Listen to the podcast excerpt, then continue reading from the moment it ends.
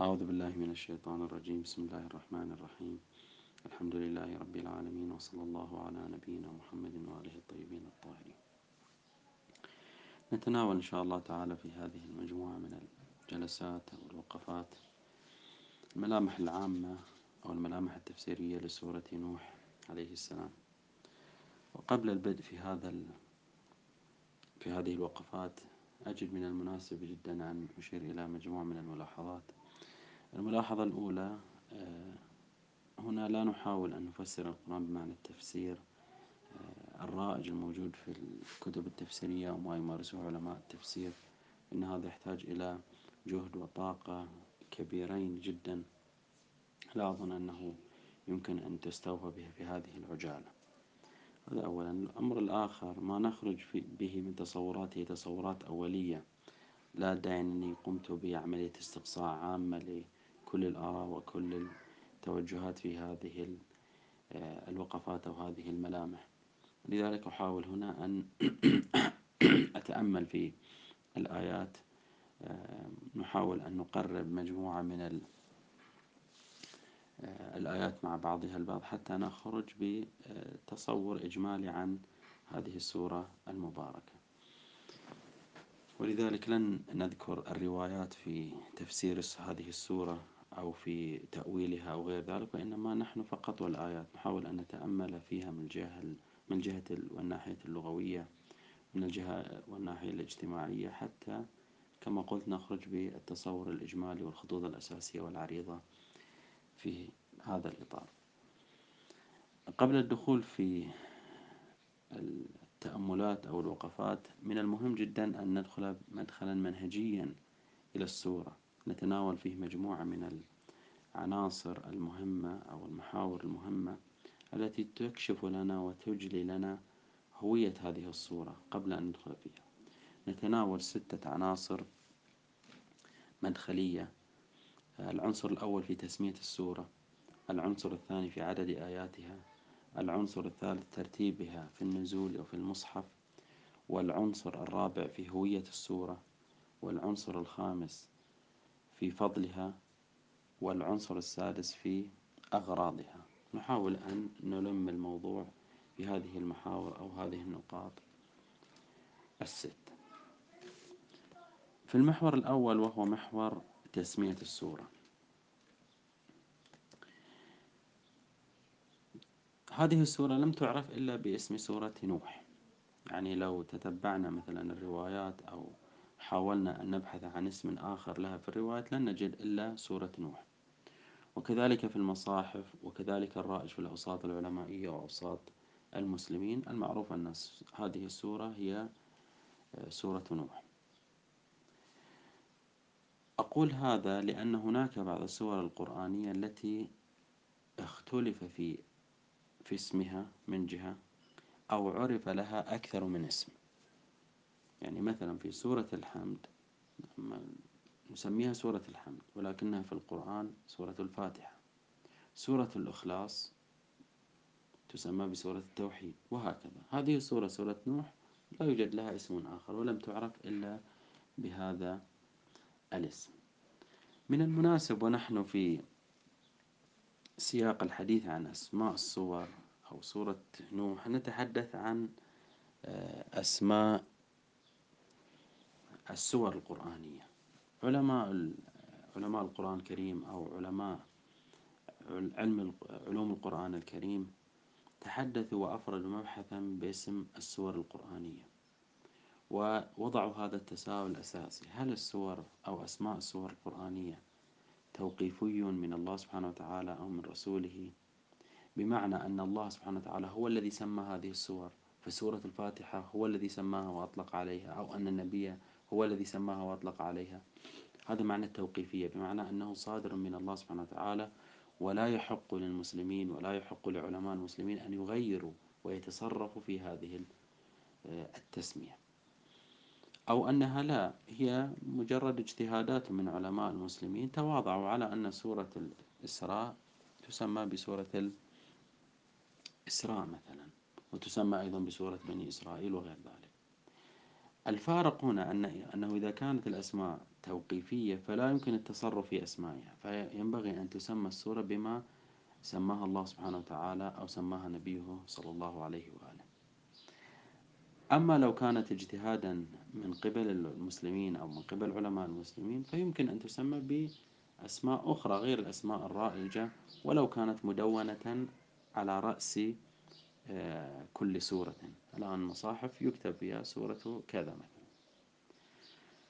في الواقع هذان رأيان. الرأي الأول يقول بتوقيفية الأسماء بتوقيفية أسماء السور القرآنية والرأي الآخر يقول بعدم توقيفيتها. فنحاول أن نعطي الماحة عن الأدلة أو الشواهد التي اعتمد عليها الفريقان حتى نأخذ بتصور إجمالي عن هذا الموضوع. الرأي الأول وهو توقيفية الأسماء الأدلة والشواهد. ذكر بعض المفسرين أن أسماء السور القرآنية توقيفي إما من الله سبحانه وتعالى أو من النبي. فلا يحق تغيير هذه الأسماء أو التصرف فيه أو بالإضافة أو الحذف أو غير ذلك. وعمدة استدلالاتهم قائم على الروايات. نذكر هنا نموذجين أو روايتين ذكرتا في المقام. الرواية الأولى المروية عن النبي والتي يعني مذكورة في بعض الكتب. طبعا بغض النظر عن الأسانيد وبغض النظر عن البحث السندي في هذه الروايات وإنما نأخذها لأنها رائجة في الأوساط الإسلامية. المروي عن النبي أنه إذا نزلت عليه آية ما كان يقول ضعوها في السورة التي يذكر فيها كذا وكذا. مثلا نزلت عليه آية معينة فيقول للمسلمين لكتاب الوحي ضعوا هذه الآية في السورة التي مثلا في السورة التي تذكر فيها البقرة أو في السورة التي يذكر فيها بني إسرائيل بنو إسرائيل أو في السورة التي يذكر فيها آل عمران وهكذا. إذا عندما يأتي النبي ويحدد مكان الآية من خلال هذا الاسم أو من خلال هذا الوصف العام هذا يعني أنه قد سمى هذه السور هذا يعني أنه قد أطلق على هذه السور أسماء. هذا يعني أنه كان آه، إن صح التعبير من من مهماته أن يحدد المسلمين أسماء هذه السور فلا يحق لمن يأتي بعده من المسلمين من العلماء أو غير العلماء عامة المسلمين أن يغيروا هذه السور فسورة آل عمران هي السورة التي ذكر فيها آل عمران. سورة آه، الإخلاص السورة التي ذكر فيها التوحيد مثلا وغير ذلك. هذه رواية. رواية أخرى. طبعا هذه تعتبر من روايات العمدة. رواية أخرى أيضا مروية عن النبي صلى الله عليه وآله أنه قال أعطيت مكان التوراة السبع الطوال ومكان الإنجيل المثاني ومكان الزبور المئين وفضلت بالمفصل. ما معنى الطوال؟ ما معنى المثاني ما معنى الزبور ما معنى المئين؟ عفوا ما معنى المئين ما معنى المفصل. هذه أربعة أصناف أو أربعة أسماء. الرسول صلى الله عليه وآله يقول قد أعطيته قد أعطاني الله سبحانه وتعالى. أعطاني الطوال والمثاني والمئين والمفصل. طب إذا رجعنا إلى تفسير هذه هذه الأسماء نجد أنها هي أسماء للسور القرآنية. فالطوال هي السور الطولة في القرآن الكريم وهي البقرة آل عمران النساء المائدة الأنعام الأعراف. المثاني وهي السور التي تبلغ عدد آياتها, آياتها مئتي آية أكثر بقليل أو أقل بقليل يعني حدود المئتين وهي من سورة يونس إلى سورة النحل. المئون وهي السور التي تتكون من مئة آية إما أزيد بقليل أو أقل بقليل وهي من سورة الإسراء إلى سورة المؤمنون. والمفصل هي ما بعد الحواميم من السور القصار. يعني بعد الحواميم السور التي تبدأ بحاميم من بعدها إلى نهاية القرآن تسمى بالسور المفصلة أو المفصلات لأنها سور قصار وتفصل بينها البسملة. إذا أخذنا هذه الرواية بهذا التفسير سنجد أن النبي صلى الله عليه وآله قد سمى السور القرآنية ولو على شكل مجموعات ولو على نحو الإجمال. وهذا ما ما يهمنا. يهمنا أن النبي قد سماها أو لم يسميها. يعني هل يحق للمسلمين أن يسموا, أن يسموا بعد تسمية النبي أو لا؟ هذا ما استدل به القائلون بالتوقيفية من العلماء. قالوا أنه آه، أن النبي قد سمى هذه السور. ولو على نحو الإجمال ولو على نحو المجموعات. وأنه كان يقول أن هذه الآية في ضعوها في سورة كذا وكذا أو السورة التي يذكر فيها كذا وكذا. هذا شاهدان. وهناك طبعا مجموعة من الروايات. سنتعرض لبعضها في حال المعالجة. إذا هذه روايات روايات يستفاد منها أن الأسماء أسماء السور القرآنية أسماء توقيفية. ولكن في الواقع لدينا مجموعة من الملاحظات على هذه الشواهد بعضها على الروايات الرواية الأولى وبعضها على الرواية الثانية. أولا في الرواية الأولى لا يمكن أن نلتزم بأن بأن النبي صلى الله عليه وآله قد سمى كل السور. بمعنى لا يمكن الالتزام بأن أن النبي صلى الله عليه وآله كلما نزلت عليه آية قال ضعوها في السورة التي يذكر فيها كذا وكذا. لأن بعض السور القرآنية نزلت كاملة. فلن يصف هذه الصورة ولن يذكر مشخصات هذه الصورة على نحو الإسمية. بتعبير آخر هذا الرواية تتصور في الآيات أو في السور الطويلة التي لم تكتمل عدد آياتها. لم تكتمل عدد لم يكتمل عدد آياتها. لأن القرآن ماذا؟ يعني تنزل مجموعة من الآيات هي بعنوان سورة كاملة. ويبقى كأنه ملفها مفتوح وكلما نزلت آية مختصة بهذه السورة قال النبي ضعوها في سورة التي يذكر فيها مثلا آل عمران. جيد. فيبقى ملف سورة آل عمران مفتوح إلى أن تمتلئ الآيات كلها. فهنا يمكن أن نتصور أن النبي فيما يختص بهذه الصور التي لم يغلق ملفها إن صح التعبير ولم تكتمل عدد آياتها يمكن أن نتصور النبي يقول أن النبي صلى الله عليه وآله يقول هذه الآية ضعوها في السورة التي يذكر فيها آل عمران. صحيح. فيكون النبي قد وصف هذه السورة أو سمى هذه السورة لنقول. هنا يمكن الالتزام. ولكن لا يمكن الالتزام بأن كل السور القرآنية كانت على هذا النحو. فهناك بعض السور القرآنية نزلت كاملة. فيقول النبي صلى الله عليه وآله نزل عليه الوحي بسم الله الرحمن الرحيم. قل هو الله أحد الله الصمد لم يلد ولم يولد ولم يكن له كفوا أحد. فلا يسميها. إذا هذه الرواية يمكن أن نتصورها في الصور في الصور الطويلة في الصور التي لم تختم لم تنزل كلها دفعة واحدة. نتصور أنه تبقى يبقى مجال ملء عدد آياتها مفتوحا فيصفها فيقول وضعوا هذه الآية في تلك السورة التي ذكر فيها هذا. على هذه هذه الملاحظة الأولى. لا يمكن الالتزام بأن كل الآيات كل السور القرآنية وكل أسماء السور القرآنية كلها توقيفية أنه لن يجري على جميع السور. الملاحظة الثانية إذا التزمنا بهذه الرواية هذه الرواية تقول ضعوا هذه السورة هذه الآية في السورة التي يذكر فيها كذا وكذا. جيد. ولكن وجدنا أيضا في التراث الإسلامي أن بعض السور يذكر فيها أكثر من اسم ويذكر لها أكثر من اسم فكيف نستطيع هنا أن نوافق بين أن التسمية توقيفية من جهة وبين أنها أن لها أكثر من اسم فهل كل أسماء توقيفية؟ هل نلتزم بذلك أو لا؟ مثلا سورة الفاتحة سورة الفاتحة ورد فيها مروي وأم الكتاب ورد فيها مروي هنا ماذا نفعل؟ هل نلتزم بأن الاسمين بأن الاسمين كلاهما توقيفي أو هو أحدهما أو لا؟ فقط هذا من باب الإثارة على التوقيفية. سنعالج بعد ذلك هذه الأمور. الأمر الثالث أن هناك يعني لو تتبعنا السور القرآنية لن نجد أنه هناك مرويات أو أحاديث وردت في تسمية كل السور القرآنية. إذ بعض السور القرآنية لم يرد فيها اسم ولم تعرف باسم معين. نعم بعض السور تعرف باسم معين. بعض السور السور وصفها النبي صلى الله عليه وسلم بأوصاف يمكن أن نطلق عليها أنها أسماء ولكن بعض السور لم يرد لم يرد في حقها ولم ترد فيها روايات تحدد اسم هذه السورة. فماذا نفعل هنا؟ وليس من المعقول أن المسلمين أن المسلمين اهتموا بنقل كل ما يرتبط بالقرآن الكريم عن النبي صلى الله عليه وآله.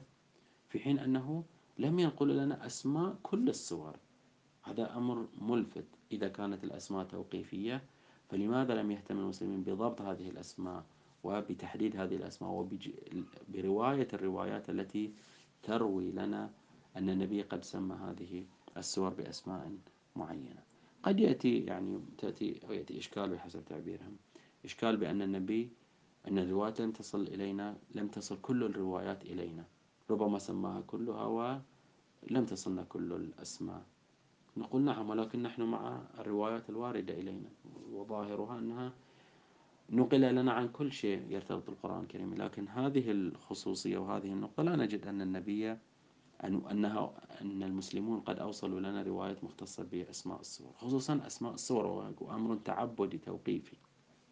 هذه ملاحظة ثالثة. ملاحظة رابعة. هو على الرواية الثانية.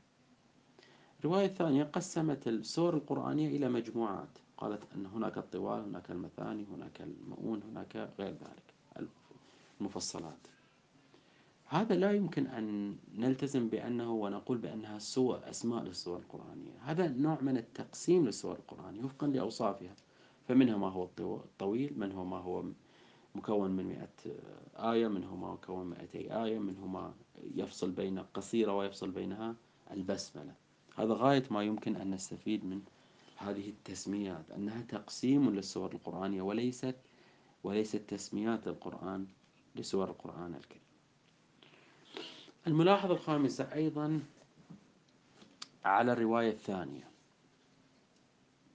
الرواية الثانية ليست في صدد أيضا التسمية وإنما يبدو أنها في صدد ذكر امتيازات القرآن على ما سبقه من الكتب. ولذلك قال أعطيت مكان الزبور كذا ومكان الإنجيل كذا ومكان التوراة كذا. هنا ذكر امتيازات القرآن على غيره من الكتب لا أنه أسماء للسور القرآنية حتى نقول بأنه قد سماها فلا يمكن التعدي على هذه الأسماء بتسميتها في تقدير هذه الملاحظات الخمس على هاتين الروايتين تجعلنا نتوقف في, توق... في توقيفية أسماء السور القرآنية. هذا أهم ما استدل به آه الاتجاه الأول وهو اتجاه التوقيفية. بالنسبة للاتجاه الثاني وهو القال بأن هذه الأسماء اجتهادات من قبل العلماء المسلمين. هؤلاء قالوا لدينا مجموعة من الشواهد تجعلنا نشكك في مسألة التوقيفية ونميل إلى مسألة الاجتهادية في أسماء السور القرآنية. الأمر الأول الأمر الأول ورود أكثر من اسم لبعض السور القرآنية شاهد على عدم التوقيفية. يعني وجدنا أن مجموعة من السور القرآنية يوجد لدي فيها اسم أكثر من اسم وقد وضع لها أكثر من اسم. هذا دليل على عدم التوقيفية إذ لو كانت الأسماء توقيفية لسماها باسم واحد سورة الفاتحة فقط. أما أم الكتاب فاتحة الكتاب وغيرها من سورة الحمد وغيرها هذا لا معنى لفهمه وفق التوقيفية وإنما هذا ينسجم مع الاجتهادية في أسماء السور. بل أن بعض السور القرآنية وجدنا أنه بعض الأسماء للسور القرآنية وجدنا أنه لا يوجد عليه رواية من النبي صلى الله عليه وآله وإنما هو اجتهاد من الصحابة أو راجت في الأوساط العلمية. هذا مؤشر وشاهد على عدم التوقيفية الملاحظة الثانية نلاحظ أن أسماء الصور أسماء الصور يعني كل صورة من الصور سميت بهذا الاسم الخاص بها لمناسبة معينة. بمعنى أنه لا يوجد هناك ضابط واحد لتسمية هذه الصور. أعطي وضح هذه الفكرة من خلال الأمثلة. لاحظوا سورة الفاتحة لماذا سميت بالفاتحة؟ لأنها مفتتح القرآن الكريم. فإذا لوحظ فيها وصف السورة. وصف السورة أنها مفتتح القرآن الكريم فسميت الفاتحة. أمر آخر في بعض الأحيان تسمى الصورة من خلال إضافتها لشيء اختصت به. سورة البقرة هي السورة الوحيدة التي تحدث فيها القرآن عن قصة البقرة. فسميت سورة البقرة. إذا أمر اختصت به هذه السورة فأضيفت إليه. فسميت سورة البقرة. في بعض الأحيان تسمى السورة لأنها ذكرت شيئا استوفته في فيها. مثلا سورة إبراهيم. لماذا سميت سورة إبراهيم؟ لأن لأنها استوفت قصة إبراهيم فيها. ذكرت قصة إبراهيم في غير موضع من القرآن الكريم ولكنها بشكل آه، أكثر تفصيلا في سورة إبراهيم. فسميت سورة إبراهيم لأنها استوفت قصة إبراهيم بشكل أوفى. في بعض الأحيان لكلمات خاصة وردت في السورة تسمى بالسورة مثلا سورة براءة أو سورة حاميم. سورة براءة لأن كلمة براءة لم ترد إلا فيها فإذا اختصت بهذا الاسم لورود هذا الاسم فيها. نعم بعض السور القرآنية ورد عن النبي صلى الله عليه وآله أنها سماها. ليس سماها قال اسم هذه السورة كذا وإنما تعامل معها بهذا الاسم. مثل سورة البقرة مثل سورة الفاتحة وغيرها من السور التي سوف نذكرها. إذا نتحدث عن سور مجموعة من السور القرآنية. هناك مناسبات معينة ذكرت هذه المناسبات كسبب لتسمية السورة وهذا لا يتوافق مع التوقيفية في الاسم. الشاهد الثالث أو المستند الثالث هو أن علماء التفسير وعلوم القرآن حاولوا تفسير ويعني الكشف عن سبب هذه التسمية. محاولة الكشف عن سبب التسمية هذا دليل على عدم التوقيفية إذ لو كانت توقيفية فلماذا نبحث في أن هذه السورة لماذا سميت بهذا الاسم؟ أو هذه تلك السورة لماذا سميت بذلك الاسم؟ ولنا نرجع إلى محاولات الزركشي في كتابه البرهان في علوم القرآن. هناك يذكر أسباب تسمية هذه السورة هذا لا يتوافق مع التوقيفية. النتيجة النهائية أو التصور الذي يمكن يعني أن نخرج به بشكل آه، مبدئي نقول هكذا. بأن هناك يعني من مجموع الروايات المذكورة في هذا الباب يمكن القول أن النبي صلى الله عليه وآله قد سمى بعض السور القرآنية بأسماء خاصة. كسورة الفاتحة هو سماها ورى في رواية تسميها سورة الفاتحة. سورة البقرة سورة هود سورة ياسين وغيرها. سورة النجم سورة فصلت. إذا هناك مجموعة من الآيات السور القرآنية عفوا قد سماها النبي صلى الله عليه وآله. وهناك مجموعة من السور لم يسمها لم يطلق عليها اسم معين. ولكنه إذا أراد أن يتعامل معها يصفها بأوصاف كما في الرواية الأولى. عندما يريد أن يضع هذه الآية في سورة معينة فيقول ضعوا هذه الآية في السورة التي يذكر فيها كذا وكذا. لو كان قد سماها لقال ضعوا هذه الآية في سورة النجم ضعوا هذه الآية في سورة القدر وغيرها. إذا يكشف أن النبي هناك سور قد سماها هناك سور قد وصفها بأوصاف معينة هذه الأوصاف المعينة جاء المسلمون وتعاملوا معها باعتبار أن النبي قد وصفها بهذه الأوصاف تعاملوا مع هذه الأوصاف بأنها أسماء فقالوا السورة التي يذكر فيها بنو إسرائيل هي سورة بنو بني إسرائيل السورة التي يذكر فيها كذا هي سورة كذا أما الآيات أما السور عفوا التي لم يصفها النبي أو لم يرد. لم ترد لدينا روايات لتصفها فهنا المسلمون قاموا بمحاكاة الأسلوب النبوي في التسمية. فجدوا فبحثوا عن الأمر البارز في هذه السورة فقالوا سورة كذا. سورة العلق سورة مثلا الإخلاص وغير ذلك. وهذا يفسر لنا تعداد السور تعداد الأسماء للسور القرآنية. إذا كنتيجة نهائية فيما يرتبط بأسماء السور القرآنية نقول هكذا. أن النبي هناك من السور ما أطلق عليه النبي صلى الله عليه وآله أسماء معينة مخصصة. هناك من السور القرآنية ما وصفه النبي صلى الله عليه وآله بأوصاف وتعامل معه المسلمون على أنه أسماء. وهناك سور لم يصفها النبي ولم يسميها النبي فجاء المسلمون وحاكوا التجربة النبوية في هذه التسمية. ويمكن ك يعني رأي أول يمكن أن نقول أن السور التي سماها النبي أسماء معينة نلتزم بذلك. إذا كانت القرآن تساعد على أنها توقيفية فنقول سورة الفاتحة اسمها توقيفي. سورة البقرة توقيفي مثلا وغيرها من السور التي سماها. قال سورة كذا سورة مثلا النحل سورة ك... ما أطلق عليه بشكل واضح أنها اسم. إذا ساعدت القرآن على أنه أمر توقيفي ولم يعدد في الأسماء ولم ترد روايات أنه سماها بأسماء أخرى يمكن أن نقول بأنه أقرب إلى التوقيفية. وأما غيرها فنقول الأصل عدم التوقيفية وهي ليست توقيفية. الرأي الإجمالي نقول بأنه لعل لعل الأمر هكذا أن الأسماء القرآنية ليست توقيفية خصوصا إذا لاحظنا رواية الواردة عن الصحابة والرواية الواردة عن أهل البيت عليهم السلام إذ لا يوجد هناك التزام باسم معين وإنما تتعدد الأسماء. هذا نقف يعني كمقدمة نقف عند هذا المقدار وهو تسمية السورة وقلنا بأن هذه السورة آه، عرفت باسم واحد وهو سورة نوح عليه السلام. وآخر دعوانا أن الحمد لله رب العالمين.